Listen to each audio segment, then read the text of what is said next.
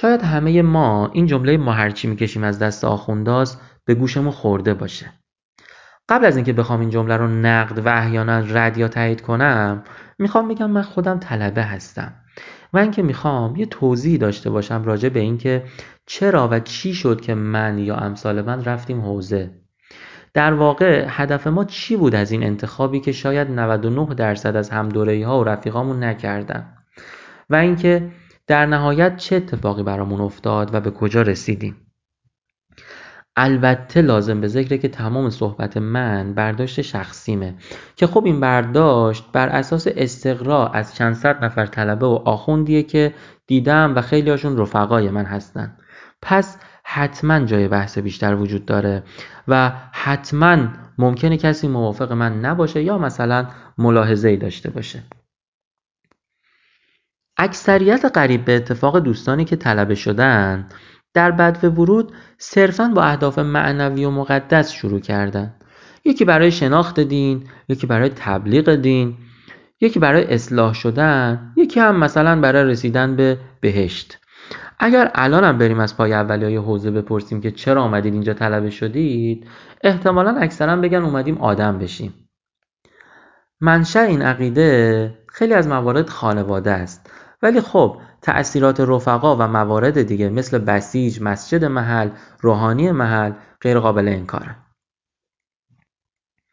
البته یه عده کمی هم اهدافی غیر از این داشتن. مثل اجبار خانواده یا فرار از درس دبیرستان و دانشگاه شاید هم فرار از سربازی. که خب علالقاده این افراد یه سال دو سال نهایتا سه سال دووم میارن و خودشون خارج میشن. بعد از طی مراحل آزمون ورودی و پذیرش حوزه دیگه ما رسما طلبه میشیم.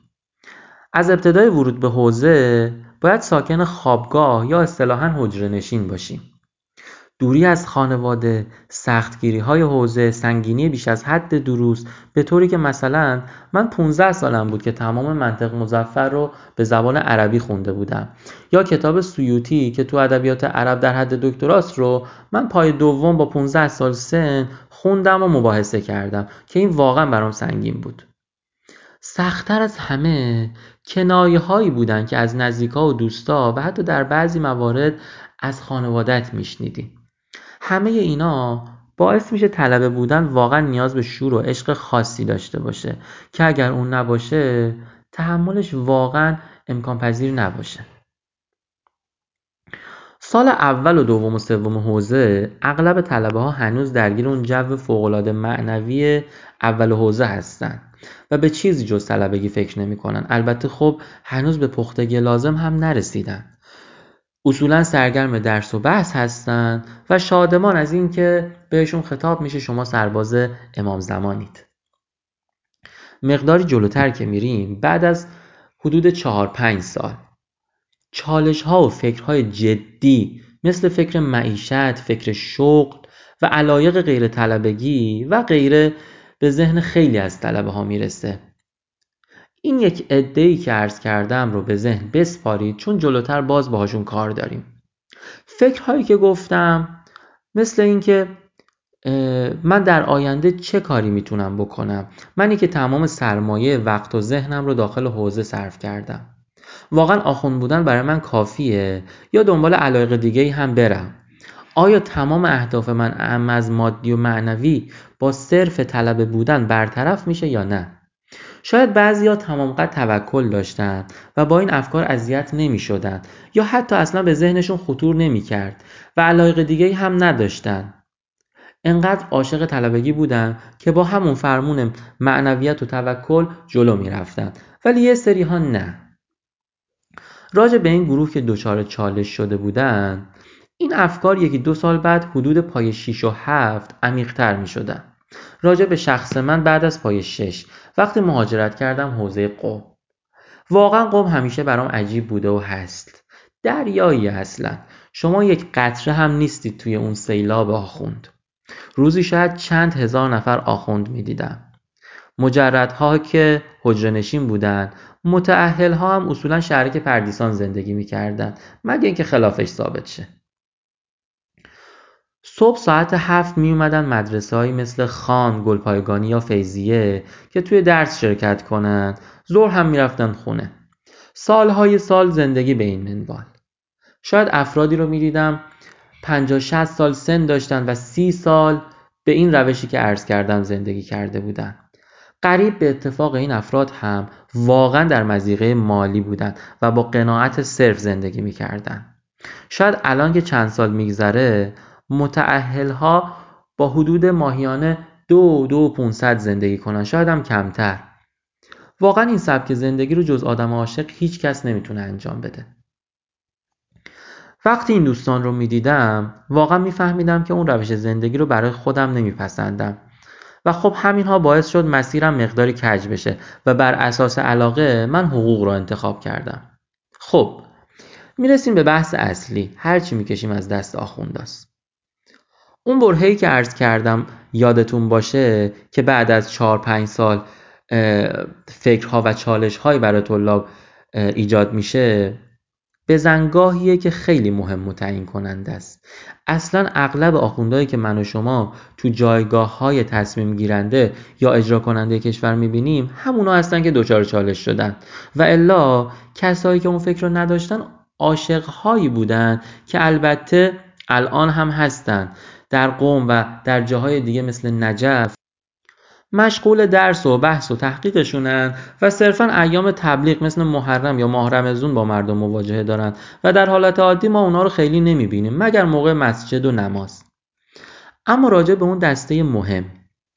بعد از پیدایش اون افکار سه مدل رویکرد مختلف داریم.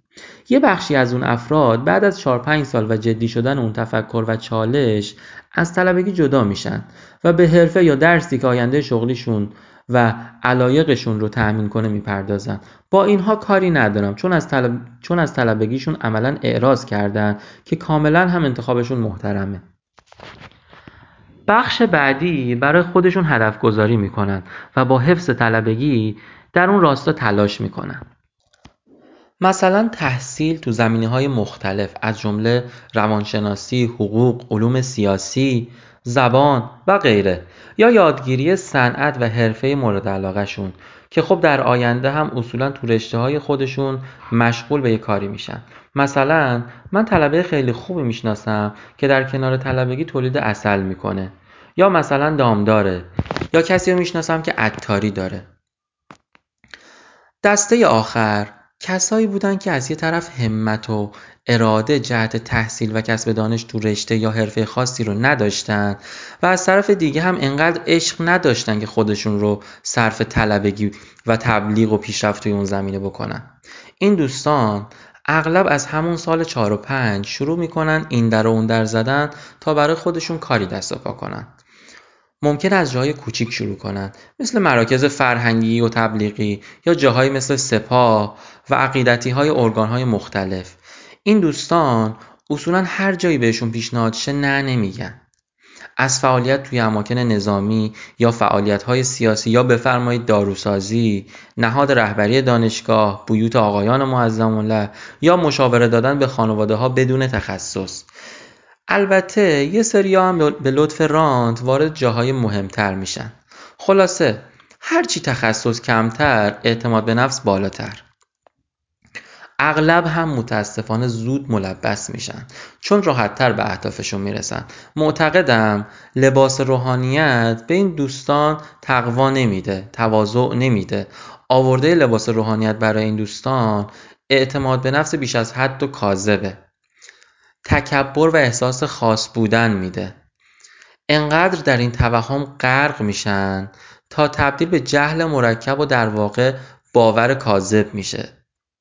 اغلب موارد این افراد هر جایی باشن ناکارآمد و ناصالح هستند به نظر من یکی از دو دلیل عمده عبارت هرچی می‌کشیم از آخونداست وجود همین دوستان بی سواد بدون تخصصه.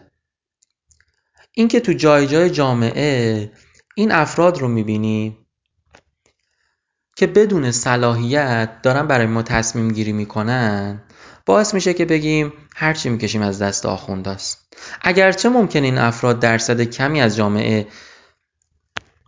روحانیت رو تشکیل بدن ولی خب فرمودن اذا فسد العالم فسد العالم. پس همین عده کم برای ایجاد فساد بزرگ کافی هستند این از دلیل اول. اما دلیل دوم برای ذهنیت منفی از روحانیت به نظرم بحث دخالت بیش از حد حوزه و روحانیت در امر حاکمیت و به اصطلاح درازتر کردن پا از گلیم خودشه. این دخالت به حدیه که شاید دیگه نشه بهش گفت دخالت بلکه حوزه و حاکمیت یکی شدن. حاکمیت ما عین حوزه و حوزه ما عین حاکمیت ماست. دقت کنید این حرف من با عبارت معروف دین از سیاست جدا نیست تعارضی نداره. حکومت لایک و آزاد هم مد نظر من نیست. اتفاقا من هم دین رو از سیاست جدا نمی‌دونم. حرف من صرفا در خصوص تصدی آخوندها بر امر حاکمیت و اعمال حکومتیه. غیر از چهار دهه اخیر در طول تاریخ تا بوده حوزه و روحانیت ملجع امنی بودن برای مردم از دست حاکمیت. چرا؟ چون در تمام اعثار حکومت و قدرت زاینده فساد بوده و هست مگر در خصوص حکومت معصومی. و اینکه در طول تاریخ هنگام ظلم حکومت اصولا روحانیت که دارای استقلال و حریت و از طرفی جسارت بودن پشتوانه محکمی بودن برای مردم در مقابل حکومت زمان. و اصولا اولین نفر بودن در مقابله با ظلم و فساد.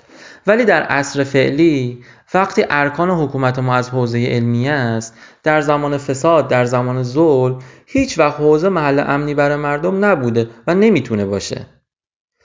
در موقعیت فعلی ما و وضع عجیب حکومت از هر نظر مردم تکیهگاهی ندارن. جای اینکه روحانیت رو کنار خودشون ببینن روبروی خودشون می‌بینن. و با توجه به سابقه تاریخی روحانیت و وظیفه اونها در مقابله با فساد حوزه و آخوندهای فعلی از دید عامه خیانتکار شناخته شدن. بنابراین به نظر می‌رسه عامه روحانیت فعال در حاکمیت اعم از کارآمد و یا ناکارآمد دیگر دلیل عبارت هرچی می‌کشیم از دست آخوندا هستن. البته یه نکته رو باید بگم. اینکه روحانیت در ابعاد سیاسی و قدرت پیشرفت کنه لازم و احتراز ناپذیره. چرا که علاوه بر رسالت ترویج و ارتقای علوم دینی مقابله با انحراف و فساد هم از خصیصه های روحانیت بوده که نیاز به قدرت داره. در واقع حوزه ضعیف کارای لازم رو نداره. ولی احتمالا اگر اینطور نبود که اساس حاکمیت ما و ریاست بر مردم رو حوزه تشکیل بده اون وقت بود که به موقع صدور فتواهایی مثل تحریم تنباکو همه مردم تاکید می‌کنم همه مردم با جون و دل تبعیت می‌کردن. گفت از دشمنان برند شکایت به دوستان چون دوست دشمن است شکایت کجا بریم؟ این دو دلیل از دید من می‌تونن عمده ترین دلایل باشن برای عبارت هرچی می‌کشیم از دست آخونداست. البته دلایل دیگه هم میشه پیدا کرد. مثلا خصیصه انتقاد ناپذیر بودن خیلی از روحانیت که احتمالا منشأ تکبر یا خودبرتربینی داره. یا شاید دلایل دیگر. در نهایت یک نکته رو لازم به ذکر می‌دونم. تمام این افرادی که عرض کردم باعث دید منفی راجع به روحانیت شدن اقلیتی بودن از جمعیت روحانیت که البته به نظرم از هدف اصلی حوزه فاصله گرفتن. هدف اصلی طلبگی همچنان ترویج دین و شریعته. هنوز آیه نفر مبنای ورود خیلیا به حوزه است. هنوز طلبه اصیل وجود داره. هنوز حوزه شریفه.